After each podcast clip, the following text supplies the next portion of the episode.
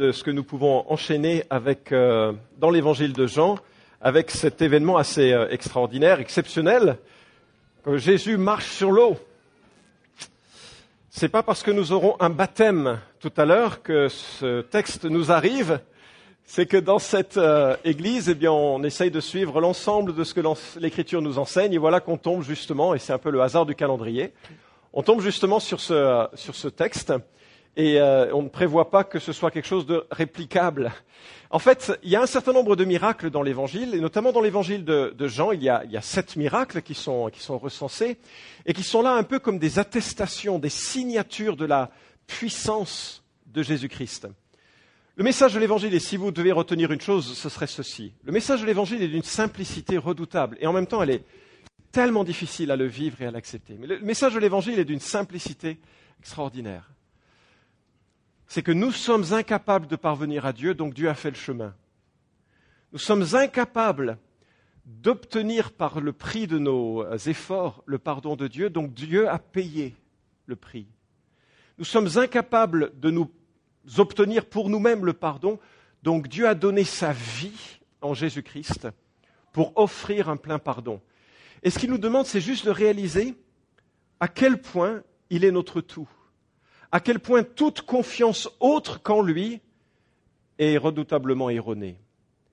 S'appuyer sur, euh, sur soi-même, s'appuyer sur sa bonté, s'appuyer sur, euh, sur sa religion même, euh, même de façon extraordinaire, c'est insuffisant.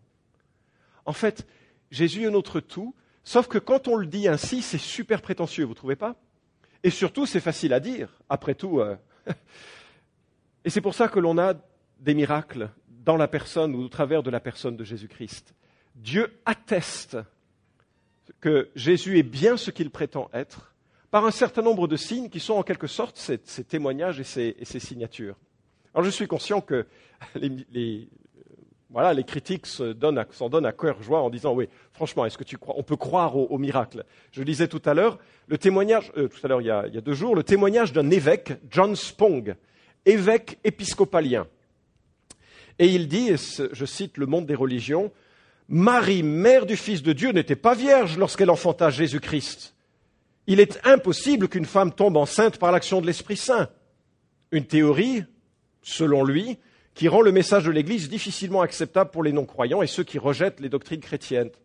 L'évêque émérite se demande aussi pourquoi l'Église s'évertue à entretenir l'illusion que Jésus faisait des miracles, que Lazare sortit de sa tombe trois jours après sa mort, ou que les malades furent guéris par la main de Jésus, alors que selon lui, ces événements n'ont jamais eu lieu. C'est assez extraordinaire qu'un homme qui se dise évêque dise en fait prenez la Bible, prenez les évangiles, prenez du blanc correcteur, enlevez tous les miracles et vous avez le message chrétien. C'est juste impossible en fait. Vous ne pouvez pas séparer Jésus de sa sagesse, remarquée et euh, appréciée de tous, et de ses œuvres. En fait, c'est ses œuvres qui attestent qu'il a la sagesse de nous parler.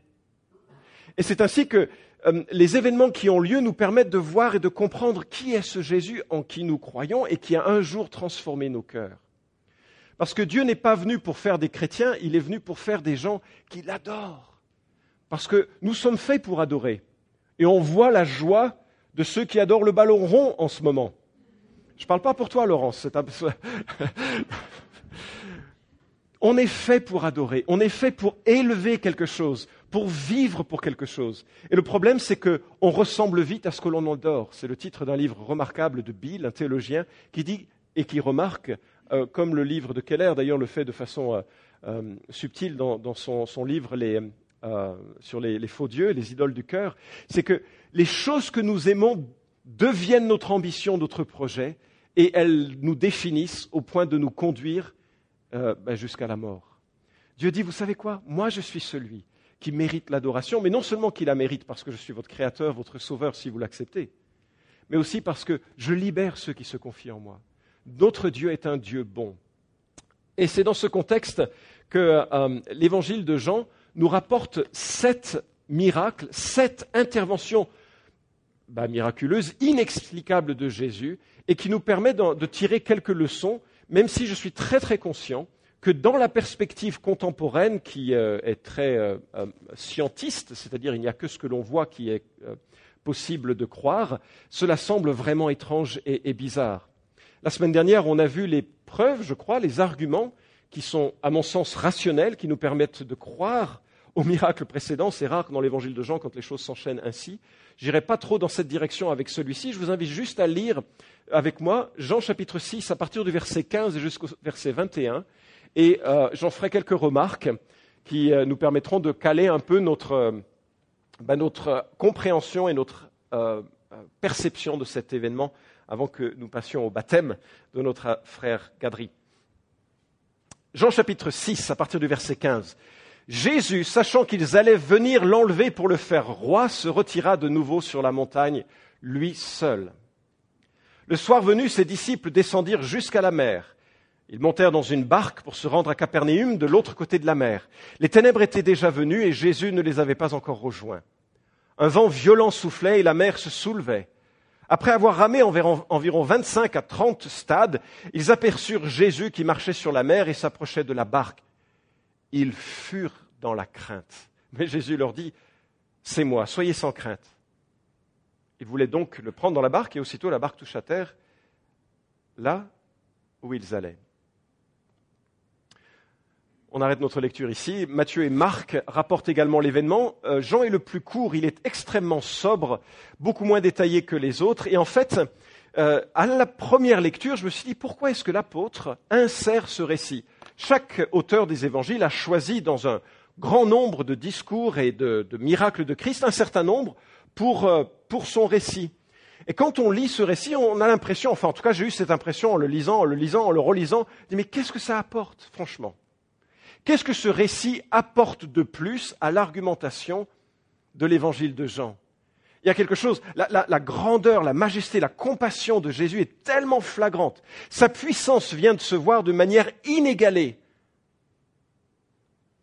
Et moi, je me suis dit que, en regardant un petit peu la, la suite et en m'aidant de commentaires d'hommes plus sages que moi, de théologiens émérites, j'ai réalisé que l'ensemble du chapitre 6 parle d'un problème assez simple à saisir, qui est le problème des faux croyants. En fait, on est un peu au moment charnière dans l'évangile. Parce qu'au début, Jésus, il fait l'unanimité. Le plus de likes, le tweeté, le, voilà, l'événement est très tweeté, chaque événement. Il est énorme. Et qui ne l'aimerait pas? Je veux dire, fait des miracles, multiplie des pains, enfin, c'est des choses qui sont en quantité euh, extraordinaire. Il y a, quand Jésus arrive dans un village, il n'y avait plus de malades. Donc, de foules énormes, gigantesques le suivent. Sauf que Jésus n'est pas venu pour ça. Jésus signe son discours et son offre de salut, de sauvetage spirituel par ces miracles, mais ces miracles ne sont pas l'essence du christianisme. C'est l'attestation du christianisme. Et il y a plein de gens qui voulaient d'un Jésus qui leur fasse du bien.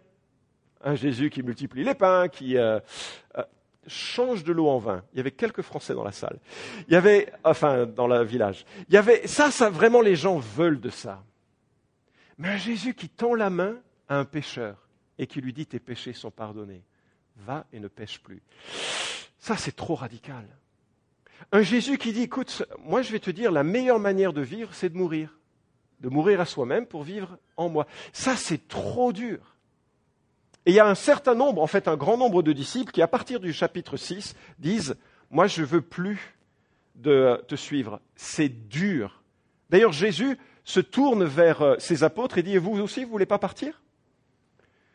Ça va, cogner quand je reprendrai sur Jean chapitre 6, parce que c'est un peu, euh, pourquoi vous êtes là? Franchement, pourquoi on est dans une église euh, La musique est ok, ça dépend des musiciens. je parle pour moi, mais pas trop quoi. Hein pourquoi on est dans une église bah, si on n'a pas rencontré Jésus de façon personnelle. Et beaucoup de, de, ses disciples, ils flottaient autour de ce qu'ils pouvaient récupérer, des miettes, mais ils ne voulaient pas d'une relation personnelle avec Christ. Ça ne les intéressait pas. Et le tri commence à se faire.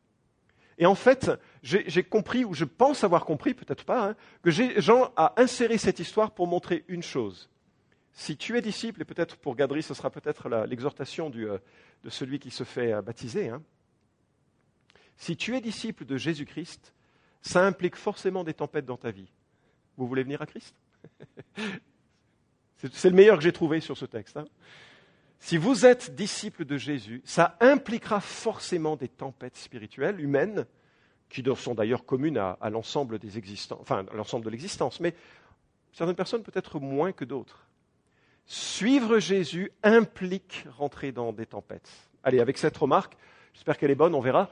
Euh, j'aimerais relever trois points euh, que l'on va parcourir. Et la première de ces tempêtes, elle, nous vient de la vie même de Jésus. Remarquez avec moi le verset 15. Jésus, sachant qu'ils allaient venir l'enlever pour le faire roi, se retira de nouveau sur la montagne, lui seul. Pourquoi est-ce que les gens veulent le faire roi? Bah, Tout simplement parce qu'il vient de faire le miracle le plus massif, le plus incontestable, parce qu'il touche le plus grand nombre de personnes, entre 20 et 25 000 individus sont concernés par le miracle qu'il vient de faire, qui est la multiplication des pains, et qui n'a jamais été contesté, même d'un point de vue historique. Bref, je ne reviens pas sur la démonstration de la semaine dernière. Si ça vous intéresse, vous pouvez regarder ou écouter sur le site Internet. Donc Jésus vient de faire un miracle incontestable, spectaculaire, et ils veulent le faire roi. Et Jésus ne veut pas. Parce qu'il veut que ces gens réalisent que la leçon de la multiplication des pains, n'est pas que si Dieu est avec nous, on n'aura jamais faim, mais plutôt que lui est le pain de vie. Il y a quelque temps, je suis allé tuer des agneaux. c'est gore. J'avais jamais fait ça. Et je ne l'ai pas fait en fait. J'ai juste aidé. Je me sentais déjà coupable rien que de le dire ainsi. il y a une réalité qui m'a marqué dans ce massacre qui ensuite était plaisant parce qu'on a fait un banquet avec. Dans cette réalité, il y a quelque chose qui m'a touché, c'est que, en fait, pour que je vive, quelque chose doit mourir. Quand je mange de la viande, un animal a dû mourir pour que je vive. Quand je mange des carottes, les carottes ont dû mourir pour que je vive. Ça m'embête beaucoup moins, les carottes. D'accord? Les escargots, pareil. Enfin bref. D'accord? Il y a toujours un principe qui fait que pour que quelqu'un vive, quelque chose doit mourir. Et lorsque Jésus va euh, lancer ce grand discours qui suit dans Jean chapitre 6 où il dit ⁇ Je suis le pain de vie ⁇ les gens se grattent la tête en disant ⁇ C'est quand même dur à entendre ce genre de choses. Ah oui, parce que lui doit mourir. Lui bientôt va mourir sur la croix pour expier l'ensemble des fautes des rachetés. Lui va prendre nos fautes pour peu que l'on place personnellement notre confiance en lui. Il y a une démarche personnelle de conversion, pas à cette Église, pas à une Église, à la personne de Christ qui est nécessaire. Il meurt pour qu'on vive. Et c'est ce principe qu'il euh, présente quand il dit Je suis le pain de vie. Et euh, les gens qui voulaient faire de lui le roi ne voulaient pas d'un Jésus qui était le pain de vie, mais plutôt un Jésus qui donnait du pain tous les jours. C'était ça qu'ils voulaient.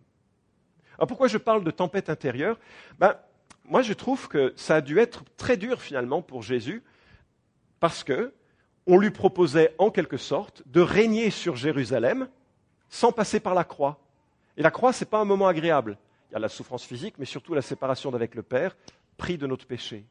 Donc ça a dû être énorme comme pression de dire, mais en fait, ça pourrait être sympa. Un petit moment de couronne, comme ça, on chante Alléluia, et puis on met une couronne sur moi, et je suis roi, et tout va bien. Et vous avez remarqué, qu'est-ce qu'il fait Jésus?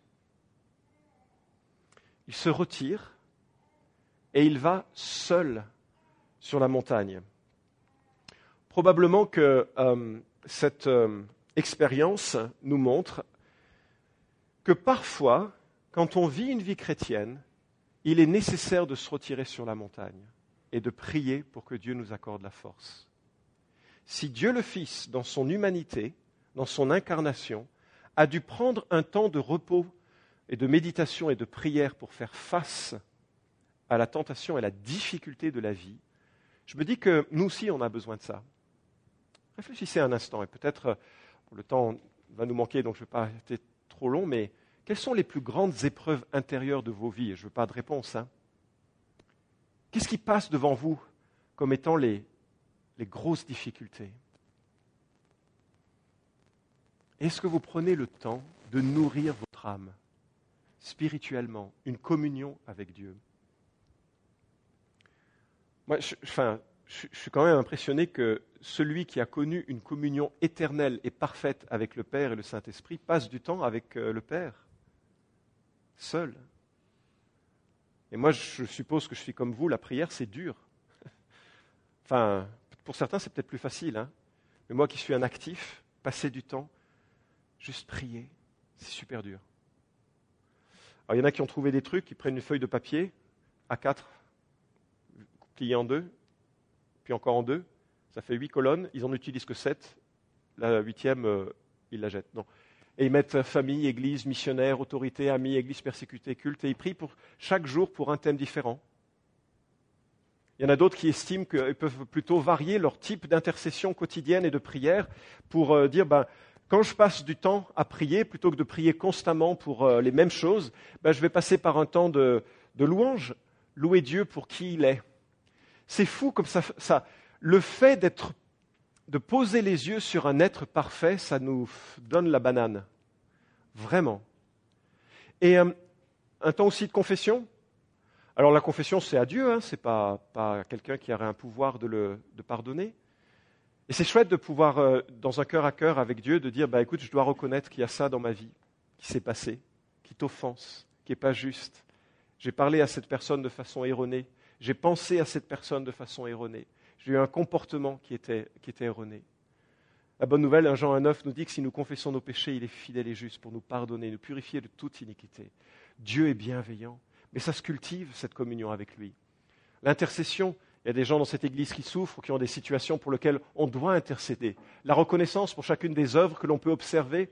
Il y a un ami qui me disait que pour renouveler sa marche spirituelle, il avait besoin de prendre un carnet et de noter tout ce que Dieu faisait dans sa vie et que ça, ça avait complètement renouvelé son intimité avec Dieu.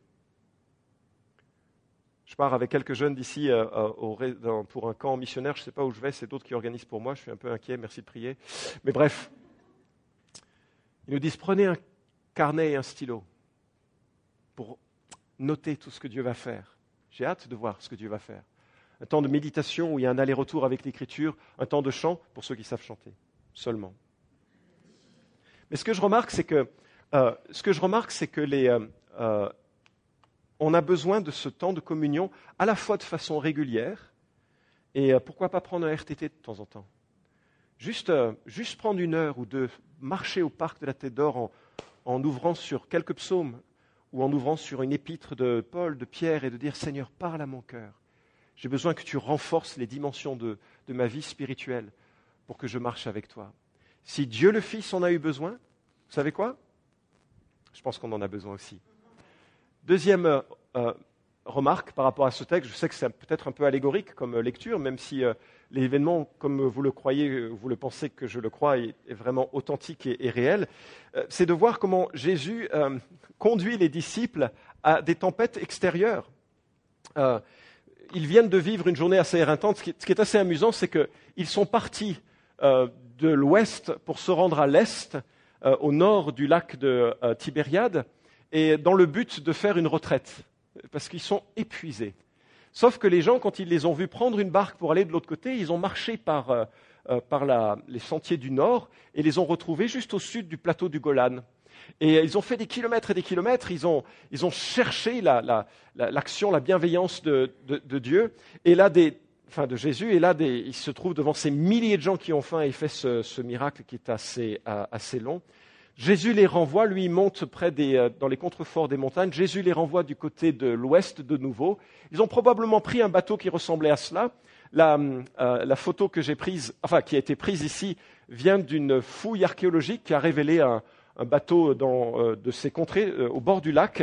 il y a 2000 ans, il faisait à peu près 8 mètres de long, 2 de large, 1 mètre 4 de hauteur.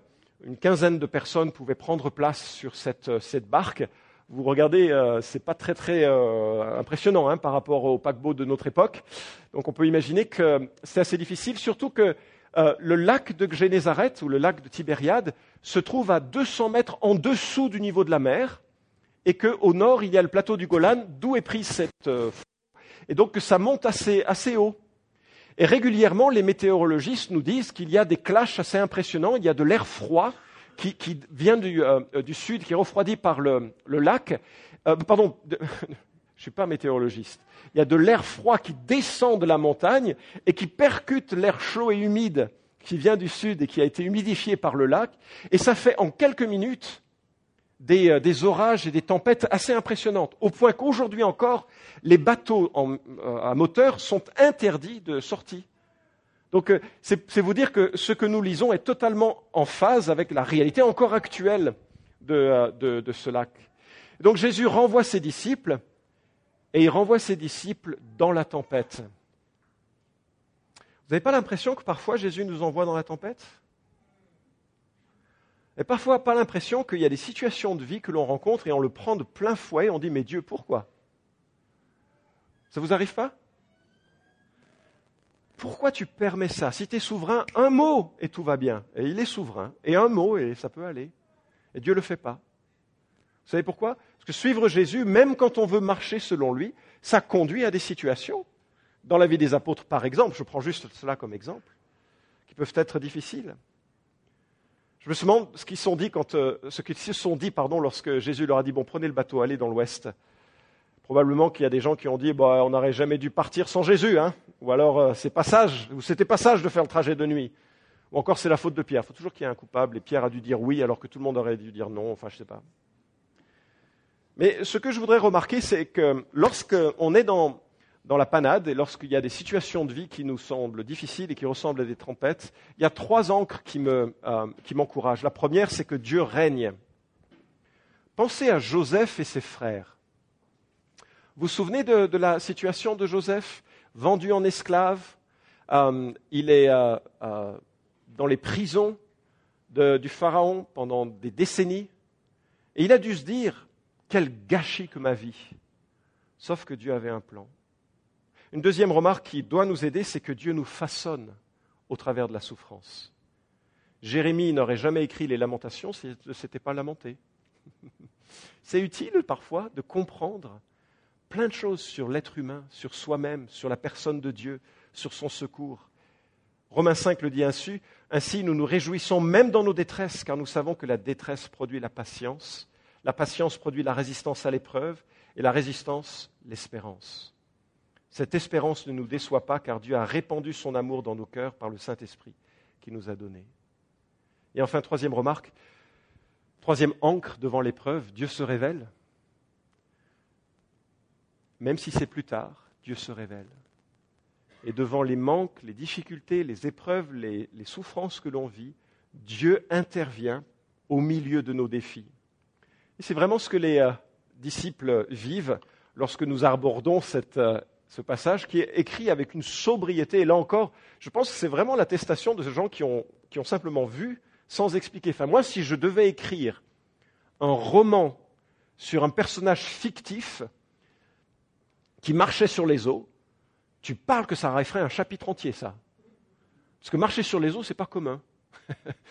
Et d'ailleurs, euh, je me souviens en Nouvelle-Calédonie, il y avait un, je vais dire un pseudo-passeur, enfin je ne le connais pas, mais euh, un gars qui disait qu'il allait marcher sur l'eau pour prouver qu'il était envoyé de Dieu.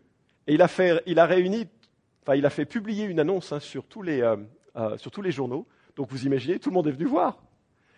Et il était dans, cette, dans sa barque, et puis il a mis les pieds sur l'eau et plouf Ce qui était très amusant, c'est quand il, a, il était en colère. Hein quand il est sorti de l'eau, il a regardé la foule, il dit c'est à cause de votre manque de foi. Alors, si jamais vous êtes inspiré, vous n'êtes pas Jésus, vous ne coulerez, d'accord? Ne marchez pas sur l'eau en lisant bah, Jésus l'a fait. Oui, mais justement, c'était Jésus. D'ailleurs, alors certains enfin, insistent sur, euh, sur une lecture purement symbolique des événements, et je trouve que c'est dommage, je crois vraiment que ça a eu lieu. Je me souviens de Comte Sponville, euh, qui euh, parlait à des étudiants. Il était dans un débat sur la foi chrétienne. Et Comte Sponville, vous savez, c'est ce philosophe qui est euh, populaire, athée, qui est assez charismatique, il parle beaucoup, on l'entend beaucoup, et, il se moquait du chrétien avec qui il débattait, qui était quand même professeur d'université, enfin, c'était pas n'importe qui. Il dit, oh, les chrétiens, ils croient que Jésus a marché sur l'eau. Et toute la salle, et il a offert une autre explication. Il dit, mais enfin, mais enfin, mais enfin les euh, disciples n'ont pas vu qu'ils étaient au bord de l'eau, et que Jésus marchait sur la plage, mais un phénomène de mirage a fait qu'ils ont cru qu'il marchait sur l'eau. Alors moi, je me pose la question quand même, pourquoi est-ce que je croirais à Comte Sponville 2000 ans plus tard, et pas à ceux qui étaient présents, qui étaient des marins professionnels, et qui savent qu'il n'y a pas de mirage la nuit? Et d'autre part, pourquoi est-ce que je croirais Comte Sponville et pas des gens qui ensuite ont parlé au péril de leur vie de Jésus? En fait, les apôtres n'ont pas eu une carrière très euh, ni lucrative ni heureuse, beaucoup sont morts du fait de témoigner que Jésus était Dieu le Fils qui était venu sur terre pour pardonner les péchés. Franchement, moi je ne meurs pas pour une, idiotie. Hein. Par contre, si c'est vraiment, véritablement ce qui s'est passé, on peut comprendre le zèle et la volonté de témoigner simplement. Une autre remarque. Vous avez remarqué comment ces personnes, les apôtres, se présentent eux-mêmes comme des gens terrorisés. Si j'avais écrit ce récit et que j'avais été dans la barque, je me serais présenté comme quelqu'un qui avait cru. Hé Jésus Mais bien sûr que je crois en toi. Je savais que tu pouvais faire ça. Or, on voit des gens qui parlent comme véritablement ils ont pu avoir expérimenté les choses, c'est-à-dire que c'était totalement inconcevable. C'était totalement inconcevable. Je me suis euh, euh, amusé à regarder comment les gens dans le monde euh, ont réfléchi à ça. J'ai vu qu'un océanographe d'origine israélienne, du nom de Doron Noff, il travaille à l'université d'État de Floride, et lui, il soutient qu'il y a une plaque de glace qui se serait formée sur la mer de Galilée. Et c'est le Nouvel Obs hein, qui rapporte les faits. Je me suis dit, il y a quand même des gens qui croient plus grave finalement que moi. Et il y en a un autre qui a trouvé une, autre explication, qui a tenté une autre explication. Ce ne sont pas des, gens qui croient bien sûr à la Bible, hein, mais qui, réfléchissent à la question. Et ils ont trouvé que probablement la mer était devenue un fluide non newtonien, un phénomène qualifié d'antitixotropie. Ce serait la même manière que Jésus aurait marché sur les eaux, un tremblement de terre aurait mélangé des sédiments sous-marins avec l'eau, faisant du lac de Galilée un fluide non newtonien. Pierre, par manque de foi, n'aurait pas marché suffisamment vite pour rester à la surface de l'eau. Bon. Moi, je crois que Jésus a marché sur l'eau et ça, euh, ne me perturbe pas plus que ça. Vous savez pourquoi? Parce qu'en fait, il est Dieu. Et s'il est Dieu, il est le créateur du monde, et s'il est le créateur du monde, il a dans sa main les lois qui permettent au monde de fonctionner. Et, euh, surtout, et c'est ça l'essentiel, ce n'est pas tellement de croire ou de ne pas croire qu'il a marché sur l'eau, mais s'il a marché sur l'eau, ou s'il a fait les miracles qui sont dans l'Évangile, alors il peut vraiment fournir aux hommes et aux femmes la garantie que ce qu'il propose, il est capable de le tenir. Voyez-vous, si un homme vous dit Ah, venez à moi, je vous donnerai le pardon des péchés, c'est facile. Mais si euh, cet homme-là ressuscite des morts, marche sur l'eau, multiplie les pains, vous vous dites soudainement Ah oui, quand même. Et c'est cela. Euh, peut-être qu'il faut euh, voir par rapport à la, situation des, apôtres. Et en fait, pour revenir peut-être à l'élément central que Jésus enfin, Jean veut souligner en insérant ce récit de la marche sur l'eau à cet endroit de son évangile, c'est, je le crois, pour souligner que voilà, eux qui ont suivi Jésus, ils ne sont pas passés que par des moments faciles. Et s'il y en a un ou l'autre parmi nous qui veut suivre Jésus pour que sa vie aille mieux, ce n'est pas une garantie. Il y a une abondance de vie avec Jésus. Jamais j'aurais imaginé tout ce que j'ai pu vivre grâce à Christ depuis ma conversion à l'âge de 18 ans. Mais en même temps, certains de ces passages ont été difficiles bah, parce que j'ai vu que mon cœur était tellement, tellement dur et ma nuque tellement raide et ma confiance tellement limitée. Et il y a eu des tempêtes dans lesquelles euh, je peux tout à fait m'identifier comme le perdant ou celui qui, comme Pierre, n'a pas eu confiance en Christ. Et la motivation que ce texte doit nous faire émerger dans nos cœurs, c'est OK Seigneur, je te suivrai pour qui tu es, même s'il y a des tempêtes euh, qui vont accompagner ma route. Il y a une histoire euh, célèbre qui revient régulièrement, et elle m'a touché au moment de ma conversion, et je vais terminer là-dessus, autant qu'elle me touche encore aujourd'hui. C'est une image qui est rapportée de quelqu'un qui a un rêve. Et dans son rêve, il voit deux traces de pieds sur le sable. Et euh, il comprend dans son rêve que ces deux traces de pieds symbolisent sa marche d'un côté et la marche de Dieu à ses côtés. Et puis il regarde et il remarque qu'il y a des endroits où il n'y a qu'une seule trace de pied.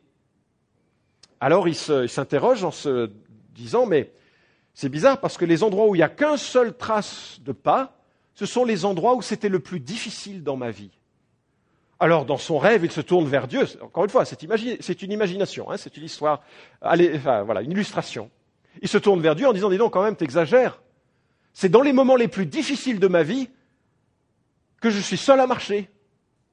Et dans son imagination, il entend Dieu lui dire, ah, quand tu vois qu'une trace de pas, c'est moi qui te portais. Et je trouve cette histoire tellement touchante parce qu'elle est véritablement un peu ce que Dieu veut nous laisser peut-être de façon, euh, de façon percutante par rapport à cette histoire. Dieu est un Dieu qui nous rejoint même dans les moments les plus obscurs, même dans les nuits les plus noires, même quand on est au milieu de la tempête, même quand il faut, comme Pierre, évaluer que l'on a encore bien du chemin à faire et qu'on sombre. Je vous invite à prier pour terminer.